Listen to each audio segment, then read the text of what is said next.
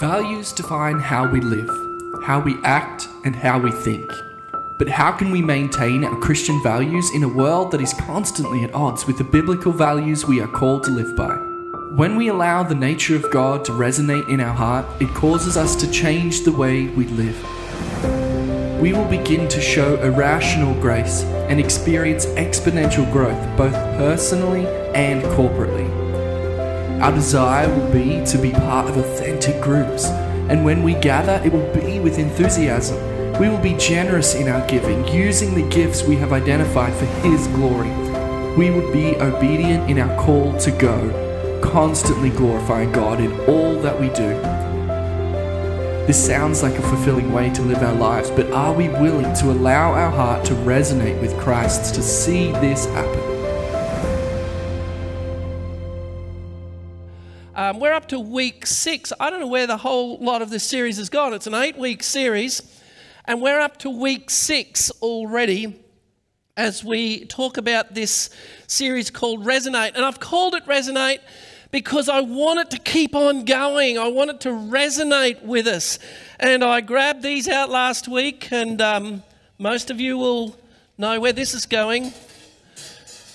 Uh, well, so we got that. Did you hear that? It doesn't resonate very well. Boy, I love that sound. I still don't think it's good. I, I still don't think it's enough.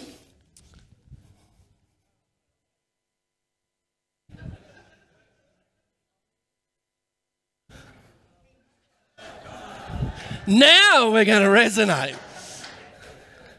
You ready?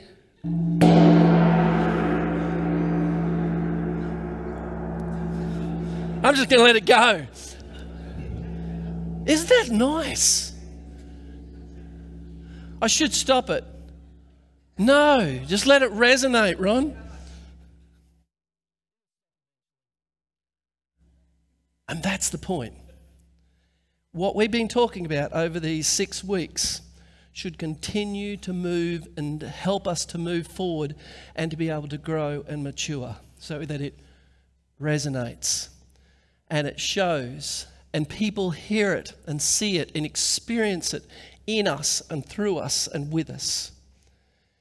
This should be something, it's still ringing. Can you hear that? It's wonderful. Should do it again just for the sake of it. so, resonate. That's what this series is all about. And as we continue in this Resonate series, we come to one of careful what I say here, but one of the fun, fun parts of the series, one of the fun topics or the fun aspects. Because today I think it's possible that some may discover something about yourselves or us ourselves that we've never known before. That's potentially good. It may be bad if you might be thinking it's bad, but I'm hopeful that it's good. And throughout this series, we've sought to understand the irrational grace that God has poured out on us. Why would a holy God be part of anything that we are part of? Why would He even want us to be part of His kingdom? Mankind who cannot seem to do anything really well or right. And the further we go into this COVID stuff, the more I'm determined that our, our world is going crazy. And it's getting harder and harder. Why would a holy God want us to be part of this? It's because of his irrational grace. Something, grace is, is given to us even though we don't deserve it, and we don't deserve it. But as a result of that, we've received irrational grace. God has given us the ability to know Him and to respond to Him and to be part of what He's doing.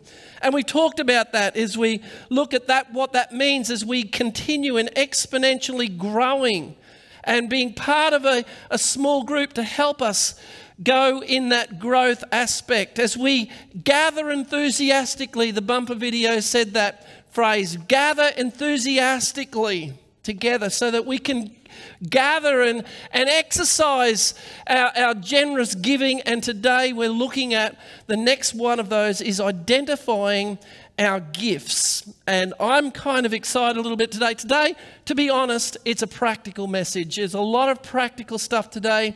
And um, not, not apologizing for that, but I think we need to understand how God has made us and that you and I are created in the image of God with given different abilities and gifts, and we'll be talking about that. But before we go too far, let me start by saying this. I believe that God gives the necessary gifts to the church, to the body of Christ, to the local church, even as part of the broader body. He gives all the gifts necessary that to, uh, to that part of the body. He gives them to us. And if the church or if there is a lack in a particular area, it's probably one of two reasons why there could be a lack. One is that that ministry or whatever it is is not what we're supposed to be doing. We're trying to do something that we're actually not, God doesn't equip us for. Or there is someone with the right gifts, with the right abilities, but for some reason they're, they're either ignoring the call that God has placed on their lives or they are unaware of the calling that God has placed on their life. And I guess that's the point where we start today is I want us to be able to put aside the, the, comment thinks, well, I, I didn't know. I have, don't even know what my gifts are. So how can I go any further? We talk about identifying our gifts, identifiable gifts. So let me start by, by saying this. It's a, it's a Bible verse, it's, it's a reference from 2 Peter, but it's, this, is, this is the crux of everything. That the Lord is not slack concerning his promise, as some count slackness What's the promise? The promise is that he's coming back. But is long suffering, is patient toward us, not willing that any should perish, but all should come to repentance.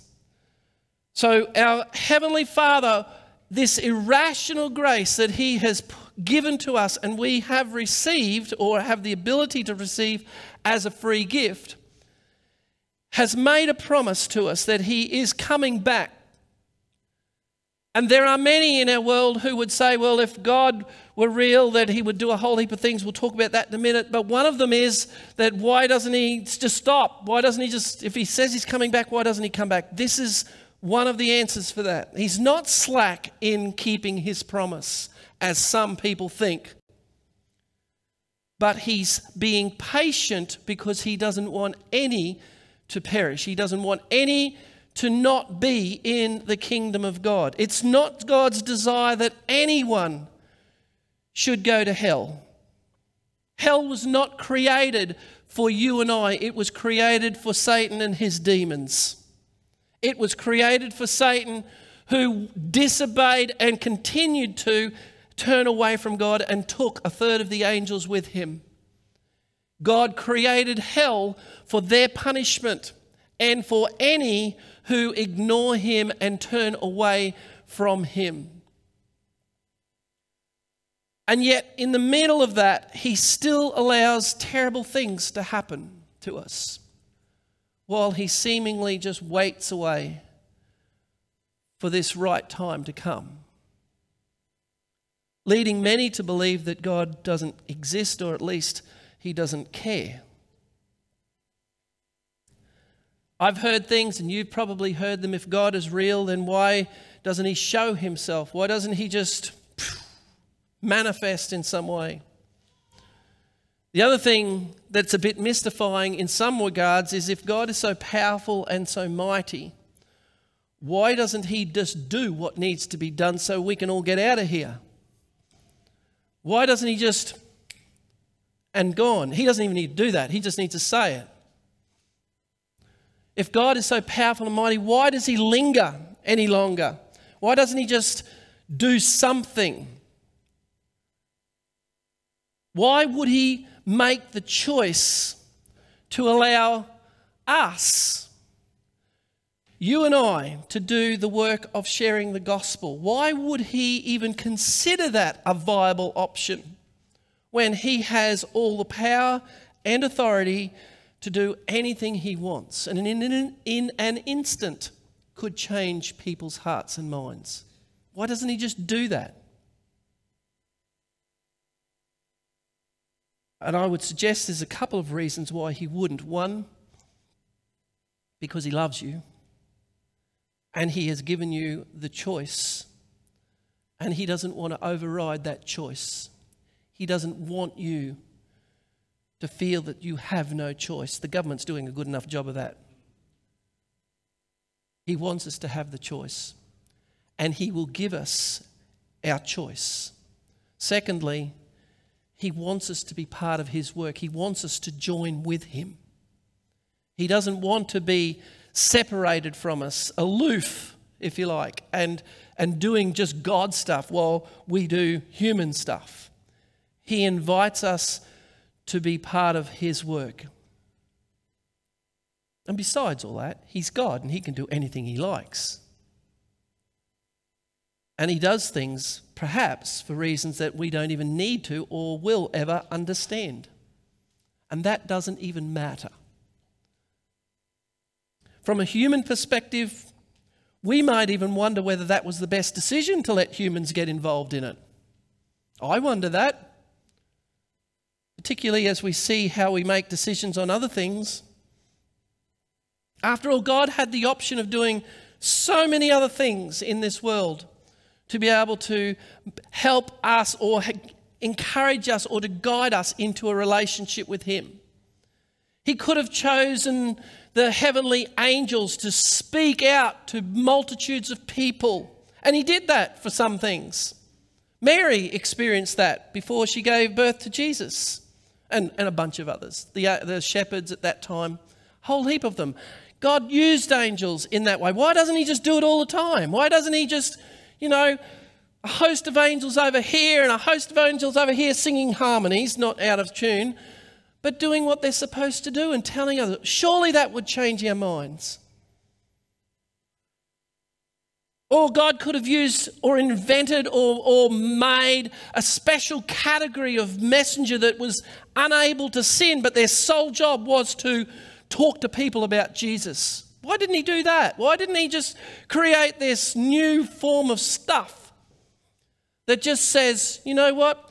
I, and they can't sin, but they are so convincing that we're all changed our mind. Why didn't he do that?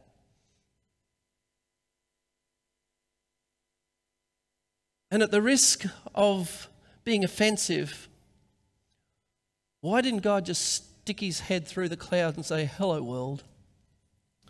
I'm God and you are not. Why didn't he do that? Let me say something. He did that.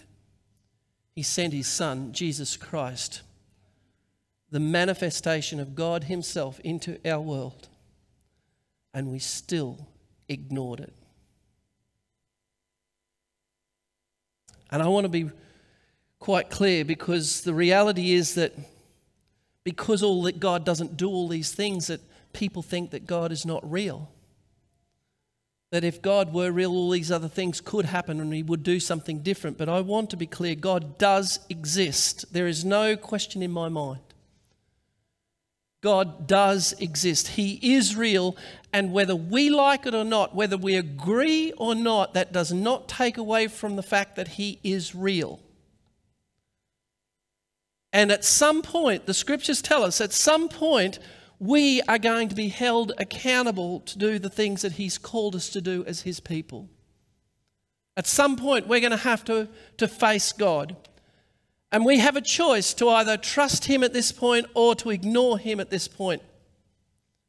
Those that, that trust Him will be taken into the kingdom of God, will be welcomed into the kingdom of God.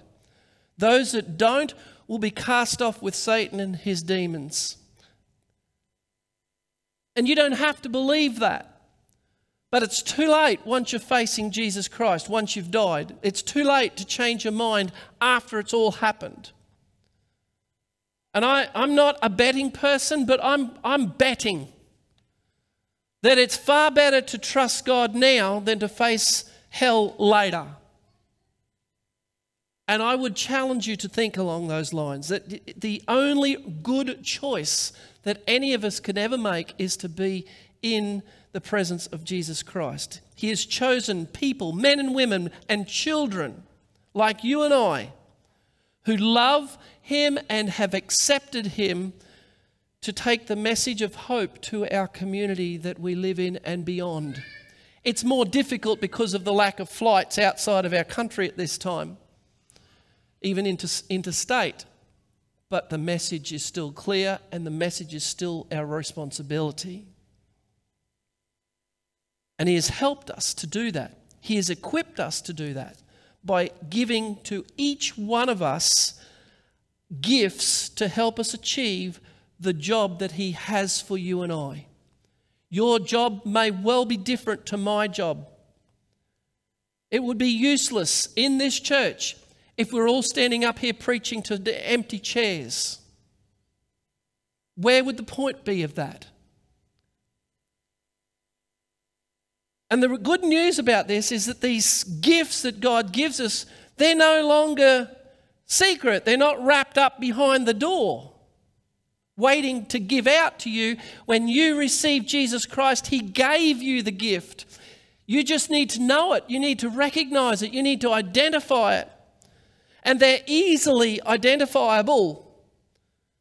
And he wants us to recognize it, how to use them and when to use them. So I have three questions and two summary statements that I want to finish. So, five points. We're going to get through them reasonably quick, so don't panic. Um, the first question is What is the job we've been given? What's the job that we have that God wants us to do? What is that job? Well, broadly speaking, I believe it can be summed up as in Matthew 28 19 and 20, when Jesus said, Go therefore and make disciples of all nations, baptizing them in the name of the Father and of the Son and of the Holy Spirit, teaching them to observe all the things that I've commanded you, and lo, I am with you always, even to the end of the age. There's the broad mission that we have to go into our world and make disciples, baptize them, and teach. That's what you all have to do. That's what I have to do. It's not about doing the same thing. So we can so we can achieve that in our lifetime when we make the decision to receive Jesus into our life. It, the scriptures tell us, and we'll read the scriptures in a minute, but God gives us all the gifts that are spiritual gifts that are needed to be able to fulfill the task that's at hand. 1 Corinthians 12 says, There are diversities of gifts, but the same Spirit. There are differences of ministries, but the same Lord. There are diversities of activities, but it is the same God who works all in all. But the manifestation of the Spirit is given to each one for the profit of all. For to one is given the word of wisdom through the Spirit, to another, the word of knowledge through the same Spirit to another faith by the same Spirit, and to other gifts, to another gifts of healing by the same Spirit. To another, the working of miracles, to another, prophecy, to another, discerning of spirits, to another, different kinds of tongues, to another, the interpretation of tongues. But one and the same Spirit work all these things, distributing to each one individually as they feel like they want. It's not what it says. Giving, distributing to each one individually as He, being God, wills. A diversity of gifts, a, a, a whole conglomerate of them, given to us individually and specifically by God to do God's will. And the God's will is that we might share the gospel, go into our world and make disciples, baptizing them, teaching them, equipping them, and making them into followers or, or allowing them to be followers of Jesus Christ. And the reality is that doesn't matter what gift you have, not one gift is more important than the other gift. There is no better gift than everything else, except perhaps Paul talks about the greatest of all is love, that love covers the multitude of all of them. But there is no greater gift than anyone else. Paul goes on to say in 1 Corinthians 12 15, he says, If the foot should say, Because I'm not a hand, I'm not, a I'm not part of the body, is it therefore not of the body? And if the ear should say, Because I'm not an eye, I'm not of the body, is it therefore not of the body? If the whole body were a pastor, were an eye, sorry, where would the sense of hearing be? And where would the sense of smelling be? And now God has set the members, each one of them, in the body just as He pleases. That's why I said before, I believe that God has placed everything in the body ready to go to do the work that He's called us to do. And the inference in what Paul is saying in 1 Corinthians is that, that, that one gift is not more important than anything else. And God has given all parts of, to the body to make sure that the, it, it's holistic in its nature. The body, the body functions the way that it should do. Now, I know that your body can do without certain things because the doctors say that they're leftovers and we can get rid of things like appendixes and all those sorts of things. I disagree. I'm sure that there is a reason for it. We might not understand it, but nothing, God does not make mistakes. And what if He were to leave out the heart of somebody? You could say some of our politicians might be heartless, or your boss, but that's not what I'm saying. What if, what if we were missing some vital part of our other organs as well? We're not going to function. I know we can function on one kidney and we can function on one lung to some degree, but we're not as effective.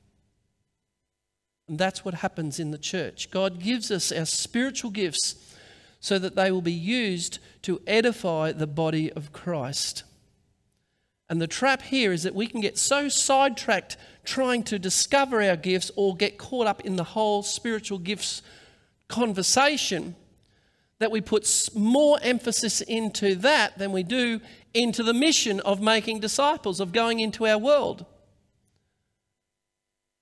We get so caught up following the signs and wonders of spiritual gifts that we miss the signs and wonders of following Jesus. And we can never do that. That's always the priority.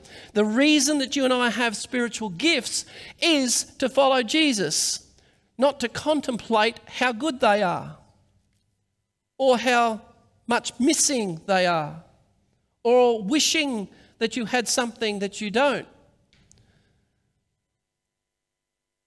We can get so caught up in those things. And, and reality, if we're caught up in that stuff, that's probably a fairly early sign of spiritual immaturity. So that's, that's the answer to that first question. Second question What are the spiritual gifts that we've been given? or God has given to his people. I'm going to read through some of the list that we have from scriptures, and, and this list can be found in scriptures. If you want to go looking for them, the primary ones are going to be found in 1 Corinthians, Romans, Ephesians. There is mention of them in 1 Peter as well, but you'll find them. This is just pulled together from them, and you'll discover them there. But I want to do, I do want to say this: this may not be an exhaustive list because God can do whatever God wants to do. Just because we haven't thought of or recognized something doesn't mean that it doesn't exist. But generally speaking, the spiritual gifts that we find in Scripture are covered by these ones. Administration is mentioned, and that's the ability to steer the church in the right direction and, and the ministries in the right direction toward the completion of our God given goals. What's our goals? To make disciples. It's to help us and steer us in that way. Administration. Being an apostle. You might think, well, that's all fine and good, but uh, apostles died out a long time ago. Well, reality is, apostle isn't the 12 apostles or disciples or, or those sorts of things. Pers- apostle, an apostle is described as someone who is sent to a new place or into a ministry with the gospel. Missionaries probably fill, many of them probably fill the, the concept of what it means to be an apostle, where they're described as apostles. And an apostle can also provide leadership to other churches or ministries or even offer advice on some spiritual matters. The gift of apostleship, discernment, the wisdom to recognize truth from untruth, to discern what's right, discernment, the message of, of understanding and correctly evaluating whether a behavior is or a teaching is from God or it's just from the mind of man. Being able to discern something that others may not.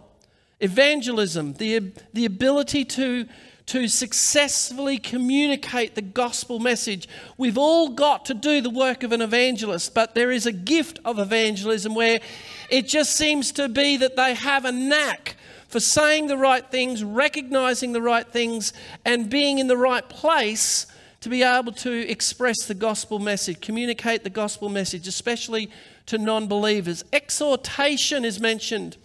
Exhortation is, is being competent in the areas of encouragement and comfort and support. We've talked about exhorting one another the other week lifting one another up. Some of you are so gifted in doing that, you just have the ability to encourage. Gift of exhortation, faith is another one that's mentioned. People with this gift seem to have such great confidence in the power and the promises of God that it, it seems that nothing can stop them, that they can stand strong in their belief. And, the, and no matter what tries to shake them, they're solid because their faith, they're, they're exercising a spiritual gift of faith. And they can also stand up to, for the church and their faith in, in such a way as to defend it and, and help move it forward.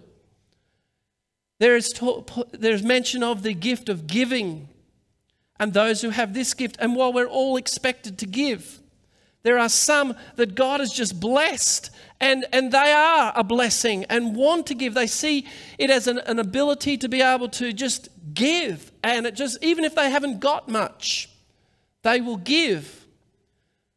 Willing and able to share whatever resources they have with pleasure, not with grump, grumpiness.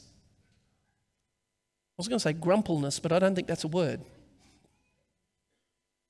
Healing, there's a, there's a spiritual gift of healing and the capability of that God can use us or others to, to restore others, sorry, to be physically, emotionally, mentally, spiritually healed. There is a spiritual gift of healing. There is, Paul talks about the spiritual gift of helping others or helps. And someone with this kind of gift is, seems to be able to support and assist people in the body of Christ. They're just the right person know how to react and to respond. So that, and, and to be able to do stuff. I, I remember a, a, man who was helping me in a, in a church that I came from before I came up here. I was leading our youth group, and he was just an amazing person. He just did all the background stuff. I could be up front doing the ministry, and I just turn around and everything's ready to go. It just was amazing. And, and John was a blessing. And some of you are like that. You just know how to help. You don't want to be the upfront person, but you have a, have a gift for just being in the right place at the right time. Don't neglect it. Hospitality is a, is a natural way that some people have to, to make people, even strangers, feel welcomed in their own home or in the church as a means of to disciple them to know Jesus Christ. Not just to have them over for a coffee, but you have them in order to be, bear witness of what has gone in, in your life. Knowledge is another one that's mentioned. And the gift of someone with the gift of knowledge is someone who actively pursues the, the Word of God. And they're, they're often good people to analyze Scripture and work things through because they just have this understanding. And, and it seems to be something that you, those with the gift can't understand why those others don't get it. But there has a spiritual gift of that. Leadership is another one that's mentioned, and the, this, this aptitude marks a person who is able to stand before a church and to direct the body of Christ in a direction that it needs to go with care and attention and to motivate them towards the, the achieving the, the goals that God has set for us as a church. Mercy is another one. Now, mercy, I've talked about this before. Faith is getting, uh, sorry, uh, grace is receiving something we don't deserve. Mercy is not giving us something we do deserve. So, for instance, God gave us free life, free gift of Jesus Christ. We didn't deserve that. That's grace. But he also didn't give us the death penalty which we do deserve. That's mercy. And someone with a gift of mercy is the defining trait with someone with this is a great sensitivity for those who are, who are suffering, who are not doing so well. It manifests itself in offering compassion and encouragement, and it's and in a, in a way that just loves them in a practical, giving way. They don't get what they deserve because this person just expresses they need mercy, not judgment. That's mercy. Prophecy, the ability to speak out the message of God to other people. And sometimes this involves foresight and, and visions and, and dreams that come that, that God wants us to understand. This, this is not just used as an encouragement, but it can also be a warning to us as a church. And some have that gift. The scriptures lay out some guidelines how we can know whether this gift of prophecy is real or not because it tells us that if it doesn't come true, they're a false prophet. And all of these gifts that I'm talking about can be used in a way or, or made up that really aren't spiritual gifts that come from God, but God gives them to us Serving, uh, the ability to help the body of Christ using availability, available gifts to get a job done, to serve. It's not always out front, but to serve in the background. Some of you ladies here last night, just, I've heard good reports already of how well everything went in the serving aspect of it. Well done. Gift of serving. Teach, uh, teaching, sometimes known as shepherding self explanatory. Speaking in tongues, the, the supernatural ability to, to speak in another language, one, one that has, has not been learned before, but God somehow imparts this gift to us for a reason. The scriptures tell us that He gives them according to His will. Wisdom, the gift of being able to sort through facts from fiction, get the facts from the data and use it for right to discover what needs to be done in the church. That's wisdom. There's 18 or so gifts that you will find in those scripture, in the scriptures, and they're not limited to that. So these are the types of things that we're talking about when we're talking about what are the spiritual gifts God has given to his people. And he gives them to us. Why? so that we might minister and be equipping the church and being able to fulfill the purpose that we have in making disciples of Matthew 28, 19, and 20 that we've already read. So, third question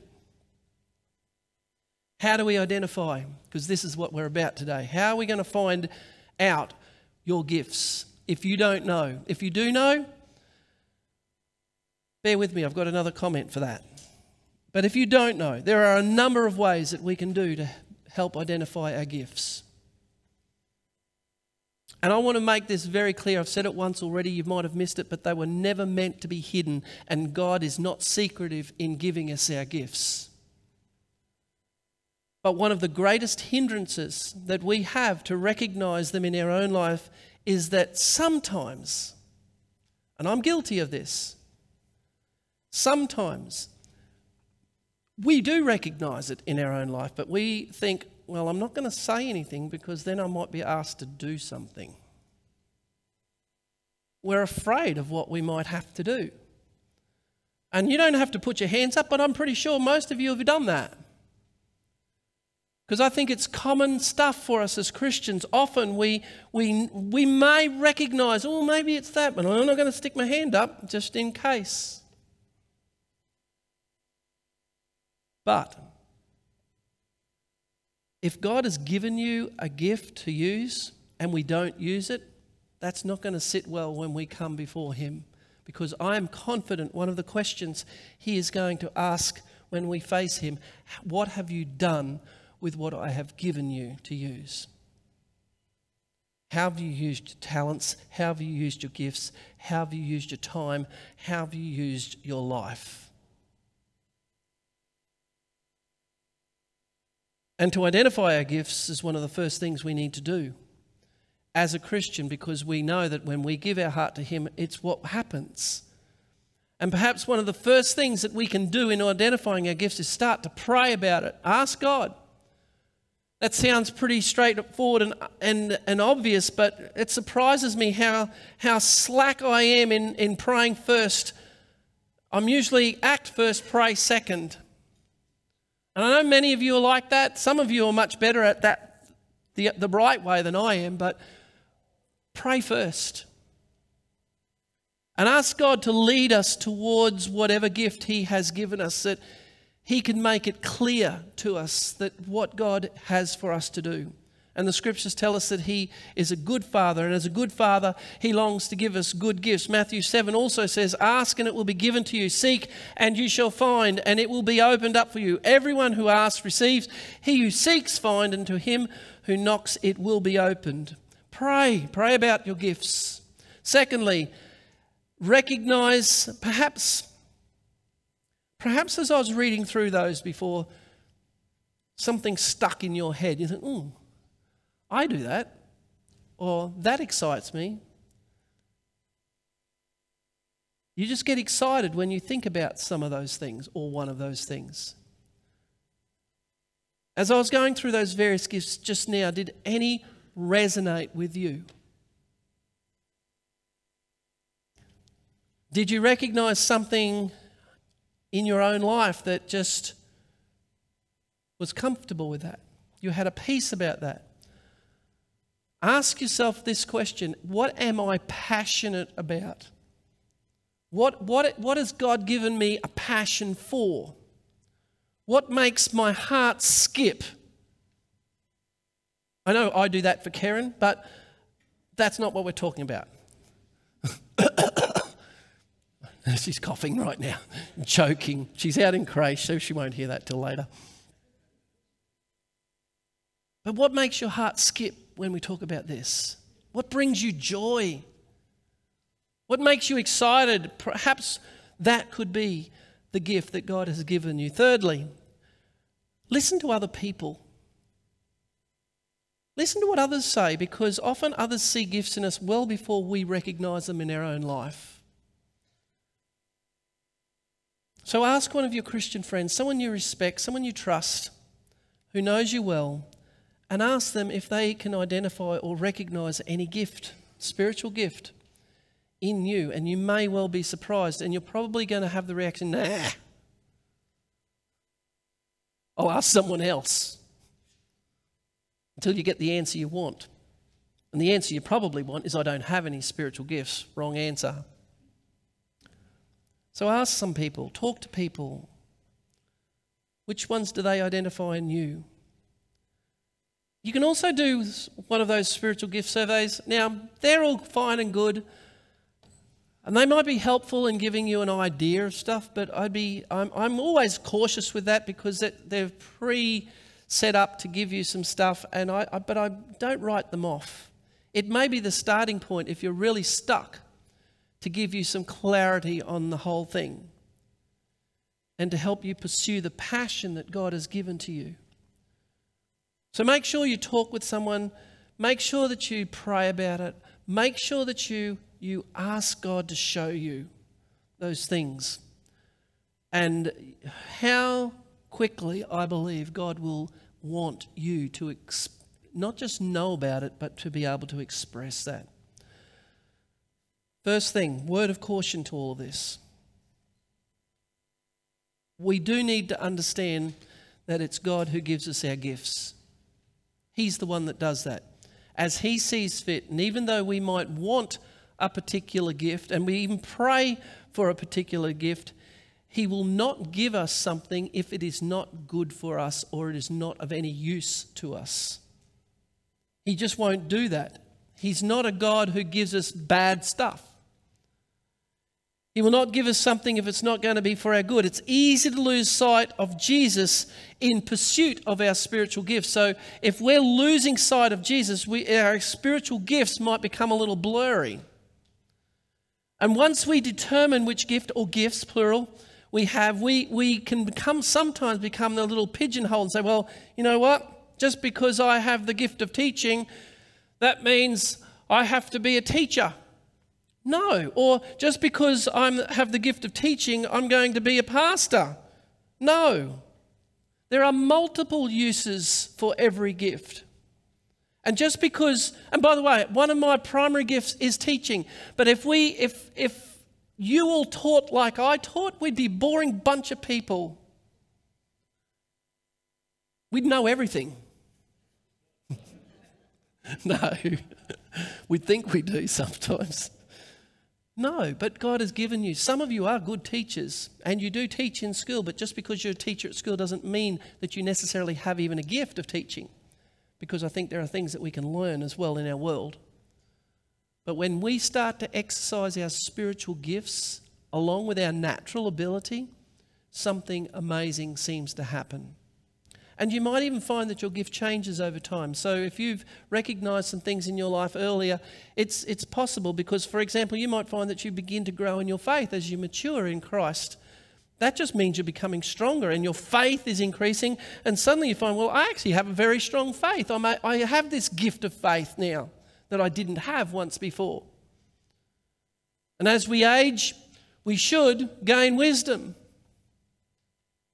and we have new experiences, and our story just evolves over time.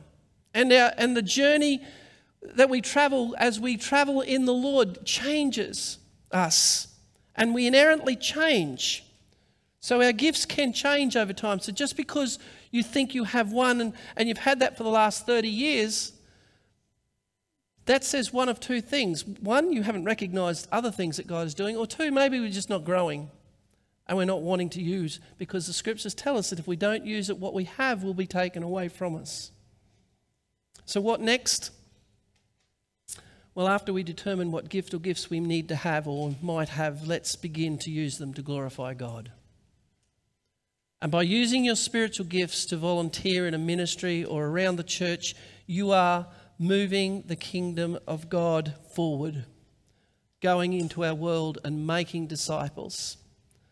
And that applies no matter how small of a job that you have. Last night's HIH women's stuff meant that many of you got to do a whole heap of stuff, but I can pretty pretty sure that it was if it was left up to one person, it probably would not have been so smooth.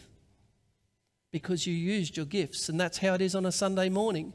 You don't want me in some areas of ministry. Because you are really good at stuff that I'm not so good at. So we need to move forward. Spiritual gifts are given so that we might strengthen one another. Peter, First Peter, this is the passage I was talking about before. As each one has received a gift, minister to one another as good stewards of the manifold grace of God. If anyone speaks, let him speak as oracles of God. If anyone ministers, let him do it with the ability which God supplies, that in all things, all things, all things, all things, God might be glorified through Jesus Christ to whom belong the glory and dominion of him forever and ever. Amen. Our gifts are given to bring glory to God, to lift up the body of Christ so that God is glorified.